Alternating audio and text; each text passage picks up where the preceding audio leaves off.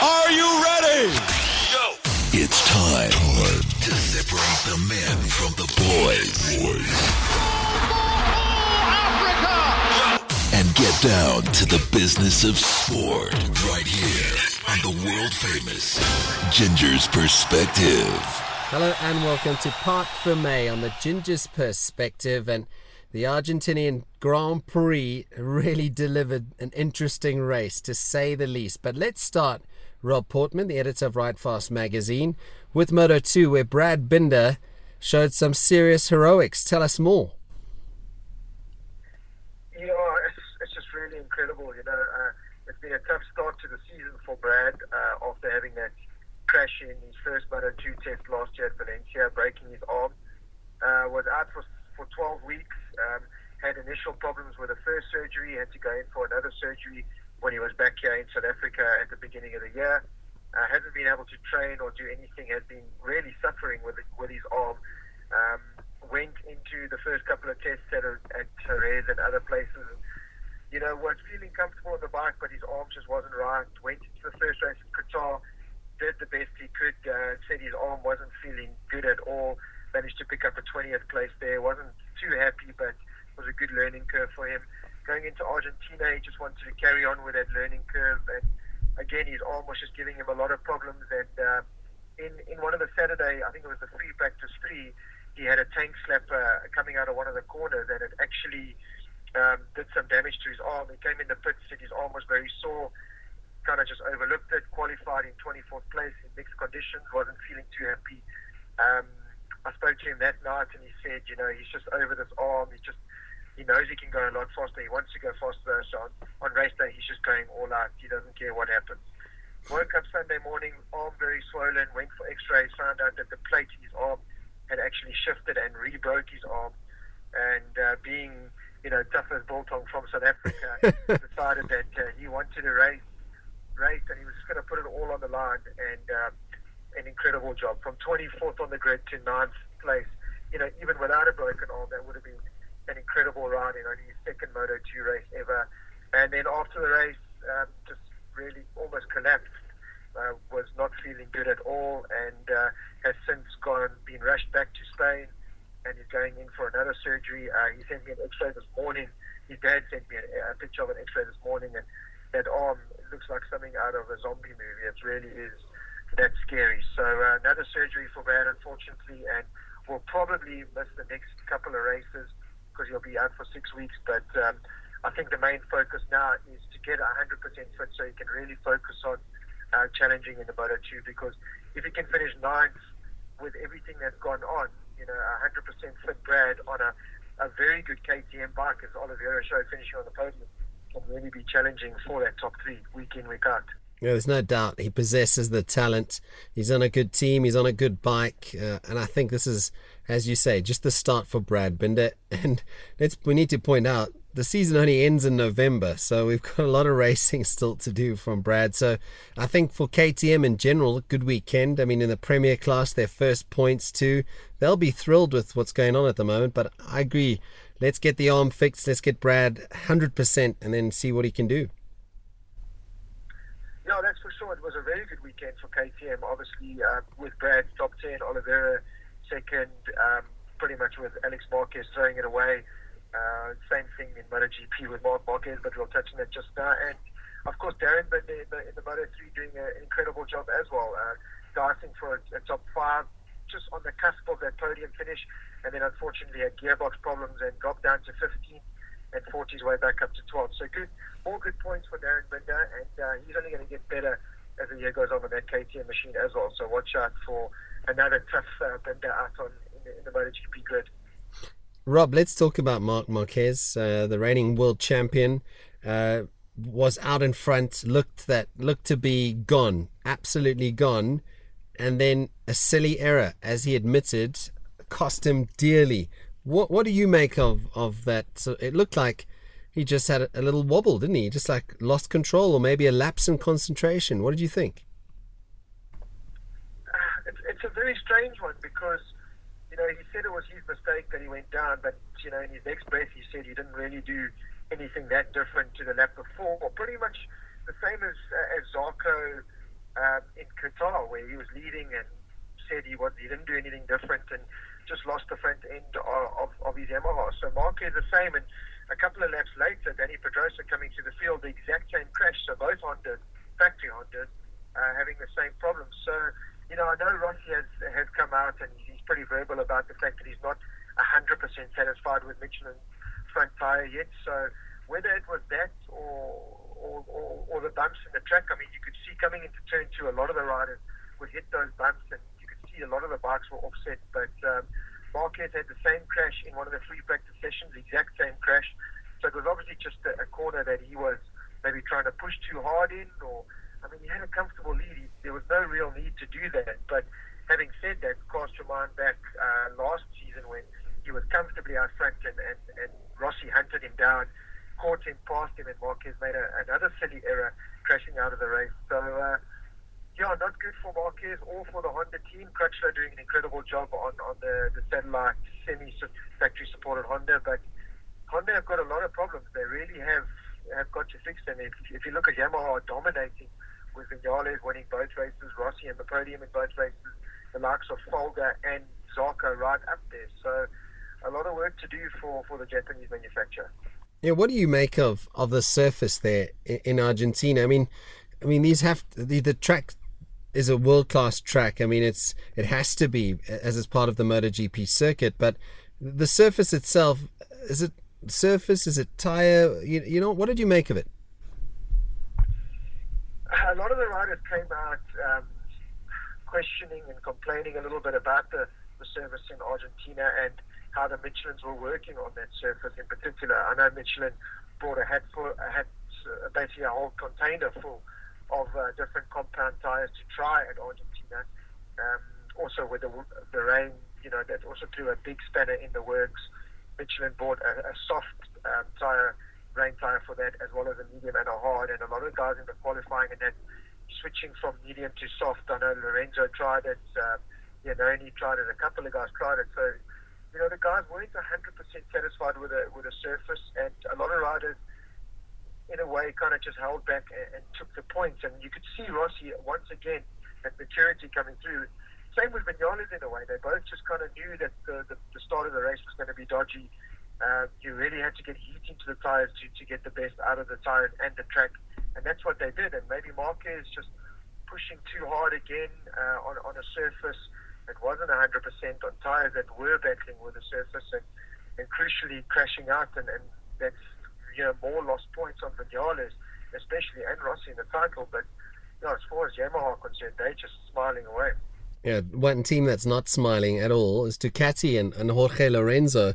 I know that Andrea Iannone, there was a, a line, uh, he held his line, or, or, Lorenzo held his line, and, and there was almost uh, a little bit of contact there. But Lorenzo does not look like a happy camper after two races on a Ducati.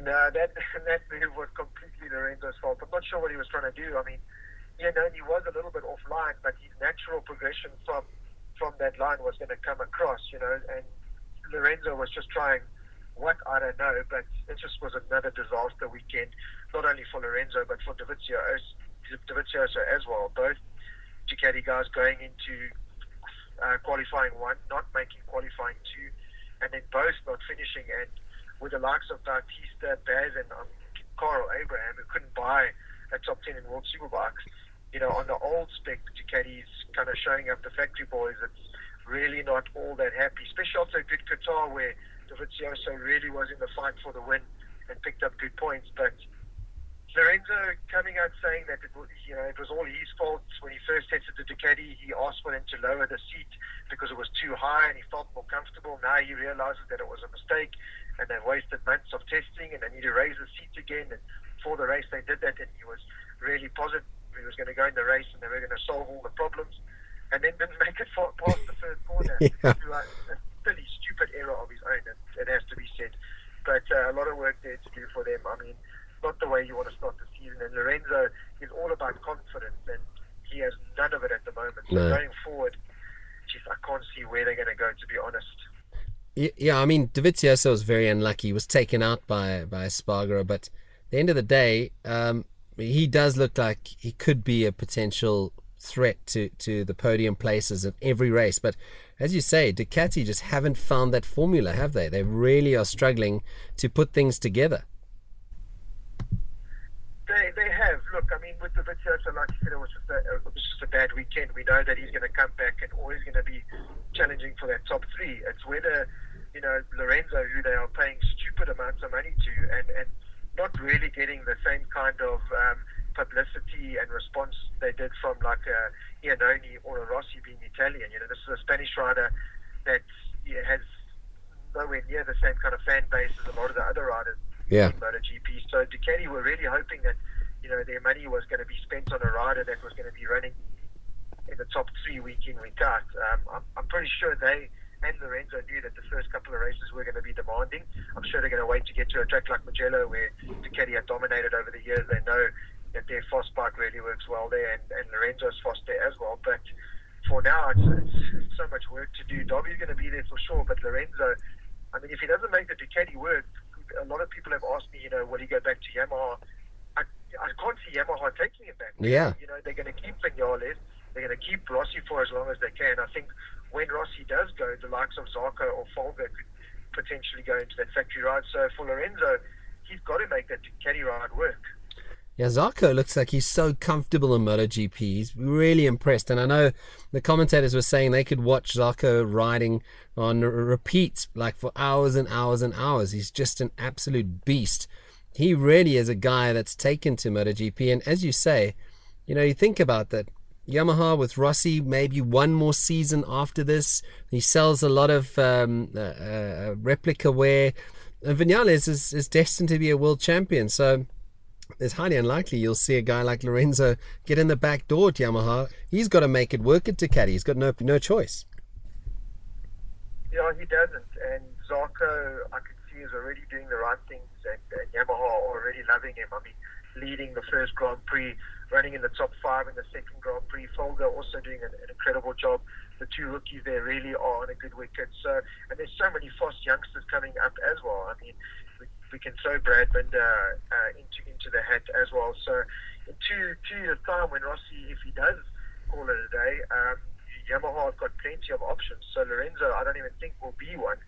To be honest, I don't know um, quite what terms he left on there. I don't think it was the, the best terms, to be honest.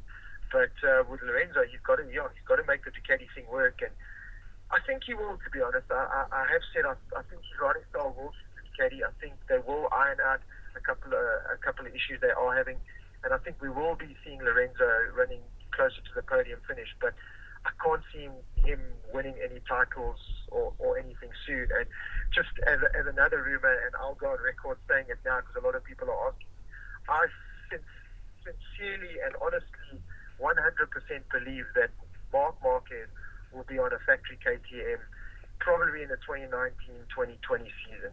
Wow. So, yeah, that'll be really interesting because I think the ties that he's got with Red Bull and KTM are there. I think he's looking at KTM and the moves that they are making and the commitment that they are doing. You know, Honda's no longer the the big uh, brand that they used to be. So that'll be a really interesting move for Marquez, and I think he's got to make it because if he just stays with Honda and keeps winning with Honda, he'll never be, uh, you know, on Rossi's level because Rossi made the move from Honda to Yamaha and made it work. So Lorenzo's Lorenzo tried to do it with Ducati. Now it's not working so much, but yeah, watch this space. I think Marquez, Red Bull, KTM, 2019, 2020.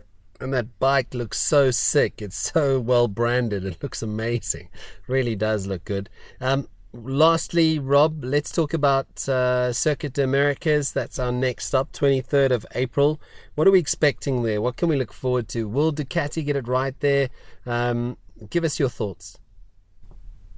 Well, it's been a track that Marc Marquez has been unstoppable at the last couple of years. So I think, I know he will go really well there. Um, he's dominated there in the past. I think he'll do it again if he doesn't make a, a, an error as he did in Argentina. So I think he's going to be hard to beat.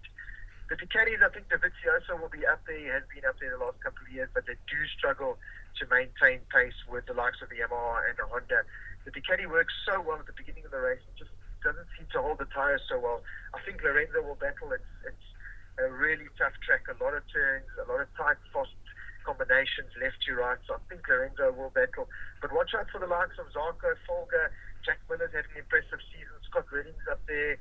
You know, you can throw so many names into the mix now. It's not just a case of it's going to be the same three every single race meeting. So it's up to the likes of Vinales. There's no doubt he'll be fast again. Rossi, if he can get another podium and just keep picking up those points, because if anything happens to the likes of Vinales and Marquez, if Rossi can just be there to pick up the points, he could be a serious. We know he's going to be a serious title contender, but he could really go and have a serious charge at that uh, 10th title, which we, I'm sure, we all wish that he'll get. I just love the way Rossi's approached this season. He's just going about his business under the radar and things are falling into place while Vinales steals the, the spotlight. It's uh, going to be a fascinating season. Rob, quickly, what can we expect in Ride Fast magazine uh, in the next month? Uh, plenty. The, the April issue's just come out on shelves now. It's got Rossi on the cover from Qatar. We cover the full Qatar race, uh, all the behind the scenes happenings, and obviously the race itself. We've got uh, exclusive Brad Binder column, exclusive Darryn Binder column. We've got a very cool centre spread of Shez Morais after his epic ride from Aragon. Uh, we've got some world exclusive tests again, so just jam packed with everything that you, uh, a, motor, a motorcycle reader and lover would want. So go grab it. Yeah, countrywide, all good retailers will have Ride Fast magazine. Rob, thanks for your time. Remember, you can catch the podcast on iTunes, cliffcentral.com. It's got a new look website looking rather top.